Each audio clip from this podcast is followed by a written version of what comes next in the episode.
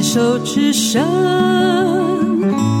，Can cheers，牵手之声，Can cheers。欢迎收听牵手之声 Can Cheers 网络广播电台凯西的十一号公路节目，我是主持人凯西。现在进行的单元是过生活做什么？Hello，亲爱的听众朋友们，新年快乐！哇，今天节目首播的时间是在农历年前的小年夜。所以呢，就在这里跟听众朋友们又可以说一次新年快乐啦！哇，不只是这个农历年前的新年快乐，跨年的时候呢，也可以说一次新年快乐，好开心哦！我喜欢这种快乐的感觉，开心的感觉，可以天天开心，天天快乐，当然是最棒的了。嗯，然后如果不知道要做什么的话呢，有个节日呢，就会有一种。过节要开心快乐的感觉挺好的，嗯，所以在这里呢，就跟听众朋友们说声新年快乐喽！希望不只是新年才快乐，可以天天都开心快乐哈！再把时间拉回到我们这个单元，过生活做什么？好哟，凯西今天蛮开心的，因为当然是因为在过年前觉得比较轻松的感觉啊，接下来就可以放假。然后这个高兴、轻松、快乐的感觉呢，还有一个原因就是今天要跟听众朋友们来分享的，就是我最近刚办了两场的读书小聚会，然后很顺利的结束了。其实我已经好久好久没有主动办活动了，嗯，因为凯西我蛮懒惰的。那当然懒惰呢。就也不想要找什么借口跟原因了啦，就是坦诚的说，对，我就是很懒惰。好，那但是还是想要为自己稍微争取一下。诶，这个懒惰呢，是因为有的时候真的是觉得好累哦，就是体力上面有一点比较没有办法负荷。稍微啦，就是精神上面、体力上面，就是很容易觉得疲倦啊。一开始我会觉得，哎，有点自责，但现在觉得不需要自责，就是接受自己，然后累的话就休息呀。不管是会不会透过休息而恢复，好，反正就是觉得。就是我会觉得有点懒惰，然后有点累。然后呢，这个读书小聚会为什么要办呢？因为我真的很想办，所以我就给它办起来。办这个读书小聚会的目的是什么呢？其实是这样子的，因为我在二零二一年的时候呢，有创立了一个子社团，就是花样女孩这个社团，然后一个子社团的。群组 就是私密的社团，这个社团子社团呢，主要的成员们呢都是四期的乳癌病友。然后从二零二一年开始到现在，我觉得我在这个社团里面没有做什么事情，我就是只是想要有一个私密的社团，可以让同样级别的病友女孩们有一个可以安心说话聊天的地方，大概就只是这样子的一个想法。可是后来渐渐随着这个人数呢缓慢的增加成长了之后呢，我就在思考，是不是有一些可能的活动可以让大家见见面的，尤其是实体的见面跟线上的见面，毕竟还是不太一样的。但这个活动要办呢，当然就是要有人办嘛。那既然我是我是这个版主，我是创这个子社团的人呢。我想当然，呃，我认为我就是应该要做一个算是是主动要先做这件事情的。我也希望对我不要自己，呃，对我自己不要造成太大的负担。毕竟我也是个病友，优先照顾好自己的身体状况、心灵状况，这都是很重要的。在想来想去之后呢，我就决定以我自己最熟悉的读书会的形式来做这个邀请。读书会的形式呢，因为过去我参加的读书会都是以大家共读一本书，每一个人都会自己在读书会当天之前把一本大家选好的、选定好的书籍通通看完，然后再去参再去参加读书会。可是呢，我又觉得说，哎呀，这样子好像又会有太大的负担，好像一定要买书，然后一定要把书看完，然后而且大家要看同一本书，然后如果有。嗯，不一样，不喜欢，或者是其他的想法，好像就没办法。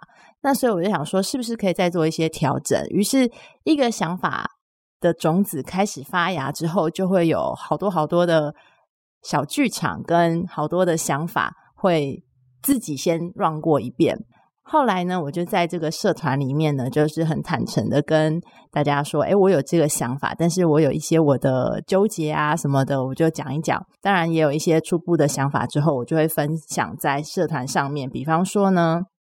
我就是很诚实的说，诶，我其实有一点怕生，然后也很怕词穷，然后我也会怕不知道要怎么样互动，所以呢，就是想说用书为主题，然后每一个人呢，想来参加的人呢，只需要带一本想要分享的书，这样子就可以了，尽量的把。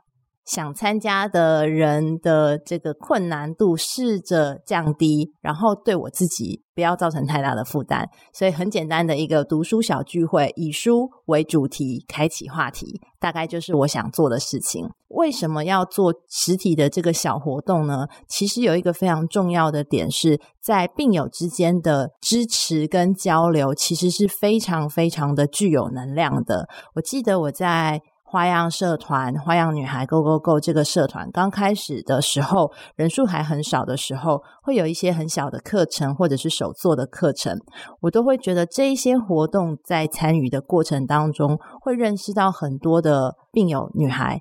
我也才会知道说，诶，原来在化疗的时候呢，其实还是可以出门活动的，状况许可的时候还是可以出门活动，而不是说在治疗期间就完全都不能够出门。在刚开始罹患癌症的时候，然后在做治疗的时候，其实会有很多的不确定、跟迷惘、跟不知道。可是，在这些病友活动当中呢，渐渐的就会知道说，诶，其实还有很多。可能性，而且还有很多不是我们自己想象的那么恐怖，所以渐渐就会知道说，诶，在病友社团、病友活动当中，真的是很很有帮助的。就是因为像这样子的活动当中，然后我当时也在花样女孩的社团，嗯，我当时刚确诊没有很久，加入社团，然后就会在参加活动的时候遇到比较资深的前辈、资资深的病友。当这些资深的病友出现在你面前的时候，你会觉得有一种信心的感觉，特别是这个信心是不需要说太多言语的，就可以带来一种支持的能量。我觉得这个部分对我来讲是一个很大很大的影响。当时我在这个花样的活动当中呢，就认识了长老，然后当时我是很就是确诊。我也忘记细节是多少，但是大概可能只是确诊，可能一年或两年。可是当我的前面有一个学姐跟我说：“哎呀，你看我确诊十年也还在啊，然后状况也不错，而且就像是一般正常人的时候，那个希望、那个力量的感觉，我到现在都觉得还蛮深刻的。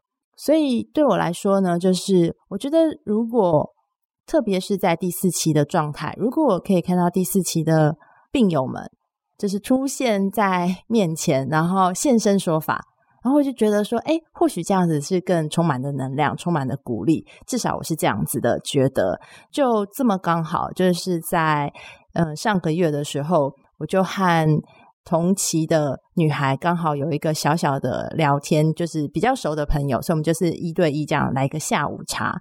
然后呢，医生就是赞美她的这个。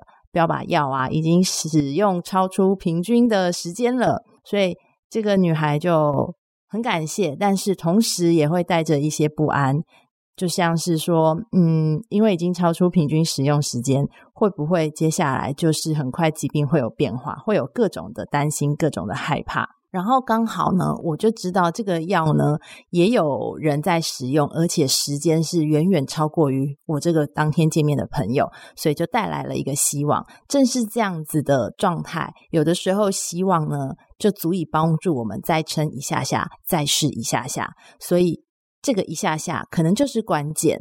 那么就因为这样子的一个小小的感动，所以我就想说，那么就来办一个实体的聚会吧。所以实体的读书小聚呢，后来有没有办成？当然是有的。后来总共有两场，然后人数大概就是，呃，扣掉请假的人，大概就是七个人、六个人，人数很少。可是我觉得在人数很少的状况之下，其实大家可以做很深度的交流，然后互相的分享。我们只是以一本书为话题，每一个人分享为什么今天要带这一本书来。参加这个读书小聚的活动。每个人聊一聊之后，再从每一个人的分享当中，我再去做一些回应，然后再衍生出来后续的提问，然后每个人再回答这个提问。其实时间就过得很快。我觉我觉得印象让我最深刻的时候是，大家在互相交流的同时。可以看到，有些人的眼中是带着一些泪光，或者是他自己在说自己的感受跟自己的故事的时候，就是眼中是泛着泪的。然后我就会觉得说，哇，今天这样子一个小小的聚会，可以让这样子的呃病友有一个安心，然后可以释放心中的不安，或者是心中的感动的一个场域。我觉得这个活动对我来说是非常有意义的。